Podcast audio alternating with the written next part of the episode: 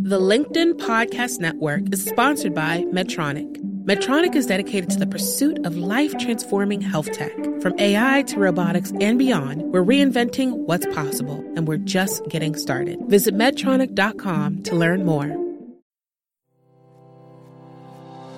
Hello and welcome to our sparring session. In our sparring sessions, we invite our guests to showcase their skills in a realistic scenario. In these sessions, don't look at what I do, look at what our guest does and learn from their style. In some sessions, I'm pretty easy to deal with, but usually my goal in these conversations is to become the embodiment of your worst nightmare. Someone who's unnaturally persistent, unnecessarily difficult, and at times a little bit socially awkward. I want these conversations to be more difficult than it would be in real life, so when you encounter these types of situations, you'll know exactly how to handle it. We do the exact same things in our trainings and in our one on one coaching sessions with clients. I strongly recommend listening to the accompanying episode with our guest before listening to the sparring session. That'll give you a little bit more context and help you to develop a better understanding for the scenario. So, without further ado, let's jump into this sparring session. Before we start this sparring session, I want to give you a brief introduction to the situation and a few quick disclaimers. In this session, Laura and I are a husband and wife pair that's trying to manage conflict within their relationship that relates to how we discipline our imaginary child. So, disclaimer number one Whitney, my lovely wife, don't worry. this is just a role playing, it's not real. Um, disclaimer number two I intentionally picked a controversial topic so we could inject more emotion into the role playing session. So don't take this as any kind of endorsement of this particular disciplinary style. Uh, Whitney and I have a son, and he's never been spanked. I just wanted to pick a character and a topic that I knew that I could play well. And lastly, disclaimer number three for those of you who are interested in strictly business topics, I still suggest you listen to this sparring session because the skills that Laura showcases in this session can be applied directly to conflict management in the business world as well. Now that we have that out of the way, let's get started. Hey, Laura, how are you? I'm good. I'm ready to spar with you. I am ready to be sparred with. Good deal. So let's say you just came home. I'm a little bit, I'm sulking and I'm not being very responsive, and you're trying to get this conversation going. Okay. Well, you know, honey, I, gosh, I mean, you look kind of down right now. Did you want to talk about something? Well, I mean, I don't want to talk about anything, but I know you did. You sent me that text of, we need to talk. So I'm just sitting yeah. here ready to get my lashes, I guess. Oh, you know, I I will be as kind as possible, I promise. There's just something really important to me that I really want to talk to you about and I think that it's something that we need to make a decision about. So if you're okay with talking, I cleared my schedule. I'd love to talk to you right now if now's a good time. Sure. I mean, let's let's try and get this over with. Okay here's what's happening. You know, I'm feeling, gosh, I, I'm actually feeling sad about how we have handled discipline with our child recently. And I'm noticing that there's more spanking happening.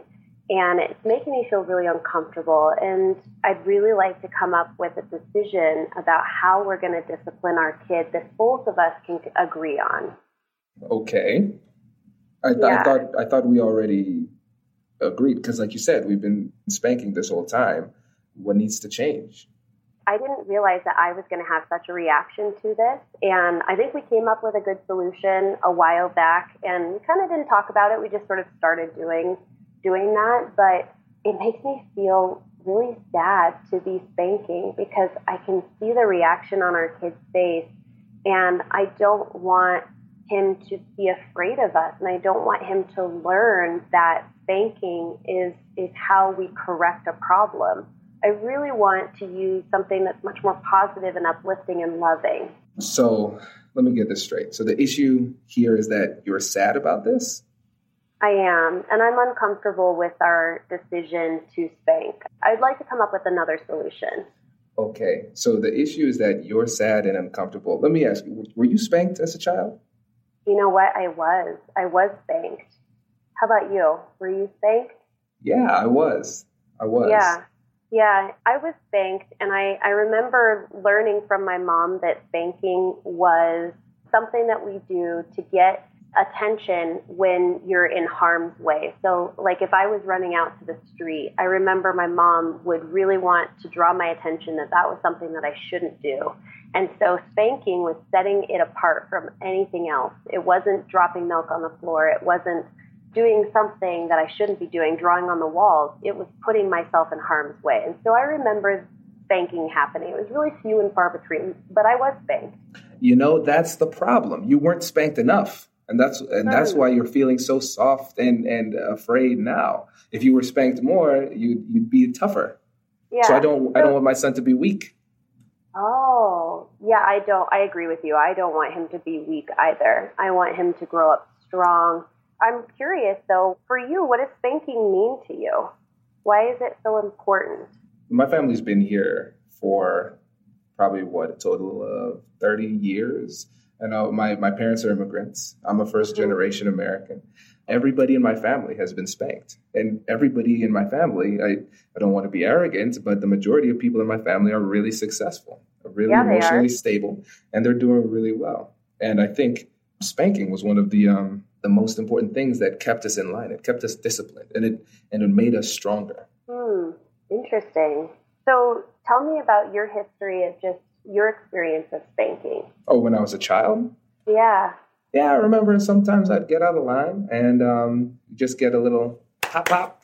and, uh, you know, when I'd get back in line, it, they would always give me a little bit of a, a lecture afterwards and, and tell me why it happened. And they'd always give drop that line, this hurts me more than it hurts you. Maybe you could relate to that, but it would happen pretty regularly.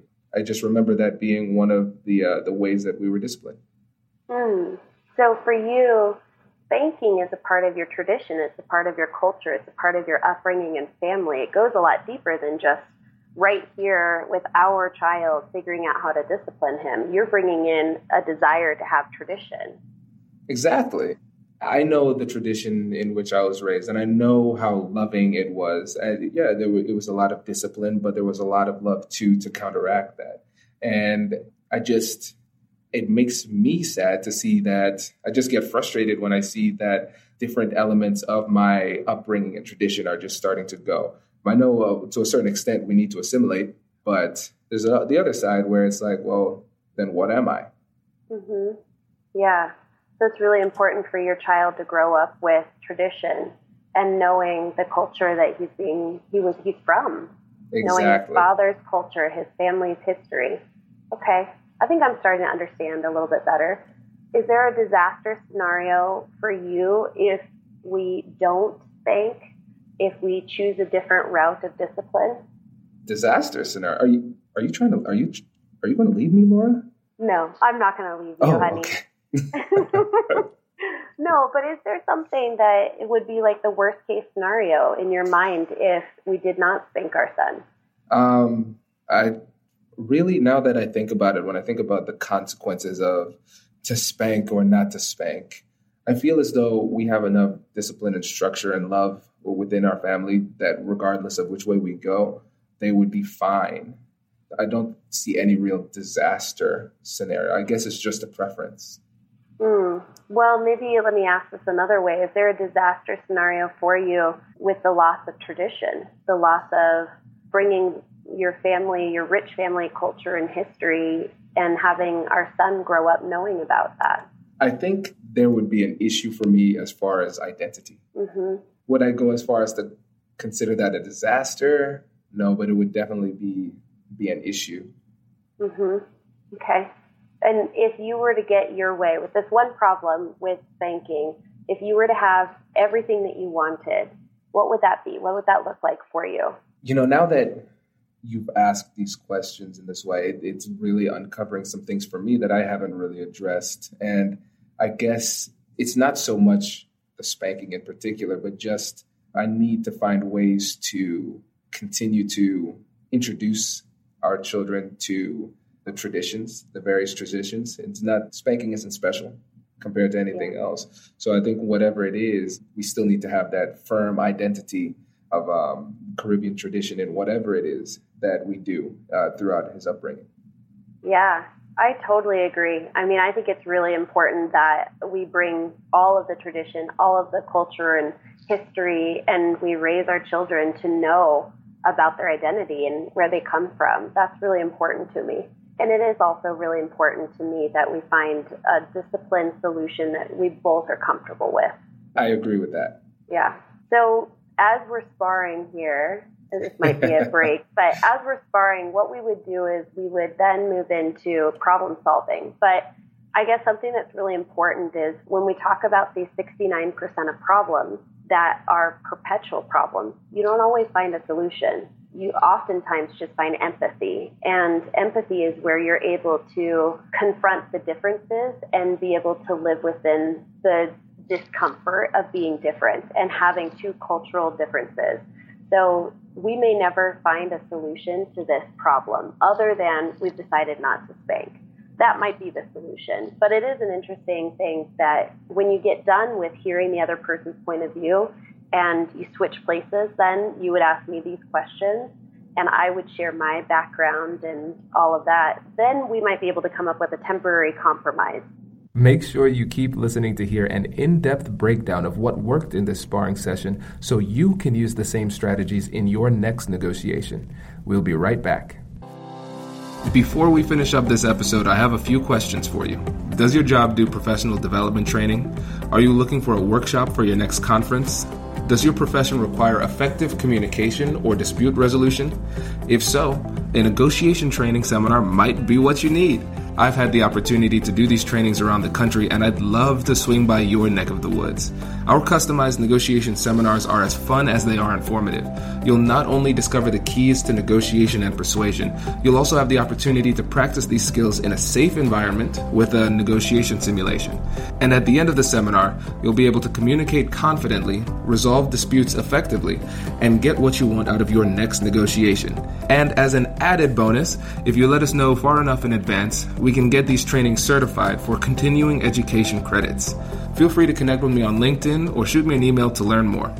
Now let's get back to the show. The LinkedIn Podcast Network is sponsored by TIAA. In the last 100 years, we've seen financial markets swing, new currencies come and go, decades of savings lost in days, all showing that a retirement plan without a guarantee, quite simply, isn't enough. So, more than a retirement plan, TIAA makes you a retirement promise. A promise of a guaranteed retirement paycheck for life. A promise that pays off. Learn more at TIAA.org backslash promises pay off. Yeah, no, I think this was good. I think this was really good, especially since we got to the point where there was understanding. There was yeah. mutual understanding. Mm-hmm. And um, obviously, you you exemplified those techniques and skills that you mentioned during the interview, but also just some really important points that I think people might miss is that I think two or three times you said, "I agree with you." Yeah. Always yeah. agree. I'm so glad you heard that. I was being very intentional with that. Yeah, that was smart. Tell them why you, you did that. No problem. So when I say I agree with you, it's automatically tuning my partner in to me understanding their point of view and that we are finding common ground. You might not find common ground on everything, but if you can find some bits and pieces that you agree with, that you're finding common ground, that you also feel the same way, and you're verbalizing that, we don't always verbalize it. We might think it, but if you can verbalize and say, gosh, you know, I want that too. I completely agree with you, or I can see where you're coming from.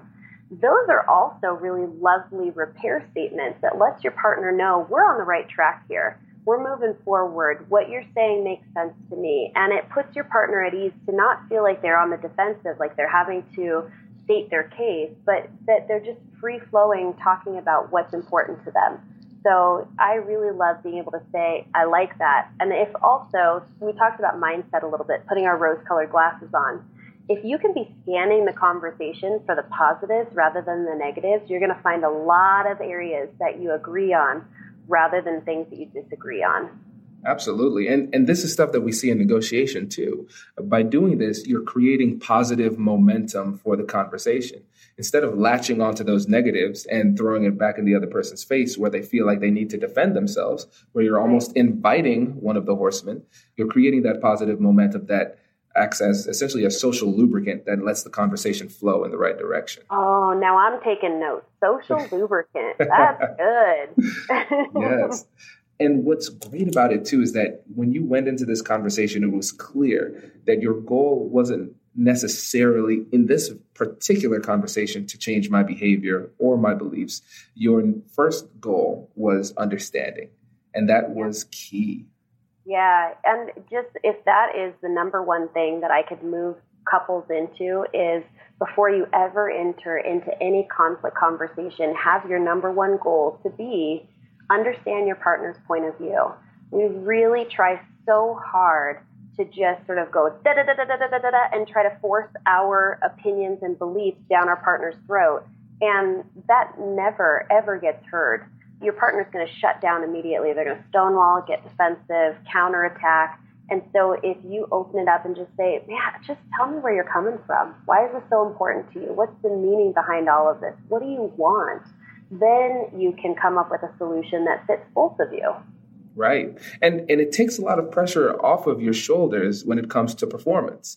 Because I think in these conversations, one of the things that puts a lot of pressure on us is the fact that we need we believe that we need to state our case. We believe that right. we need to come up with some incredibly eloquent and persuasive way to to get this person to agree with us, to convince right. them. But right. what's really interesting is that the, the best the best way to do it is by talking less and asking more questions. Oh, man, you nailed it. Agreed. Perfect. Man, this is so good. Okay, so when when your podcast launches and gets off the ground, um, we will have to have you back on to talk about uh, something else because this was really good. Awesome. Yeah, I had a lot of fun. I enjoy this. Thank you. Hey, thanks for listening to this week's episode. Are you finding this information helpful? If you are, make sure to subscribe and leave a review. I look at every single review, and knowing that this content is helpful is what fuels my passion. Negotiate Anything is now the top ranked negotiation and conflict resolution podcast in the nation, thanks to awesome listeners like you. We are creeping up on 200,000 downloads, and we have listeners in 140 countries. So, thank you, thank you, thank you for your continued support. Lastly, if you haven't yet, please reach out and connect with me on LinkedIn. Everyone who connects with me gets a personal message from me. Eventually, it takes time uh, because I've been getting a lot more. I think I have 200 new invites to go through, but I want to keep hearing from you because it's your feedback and suggestions that made the show what it is today. So keep those suggestions coming, and LinkedIn is the best way to reach out to me.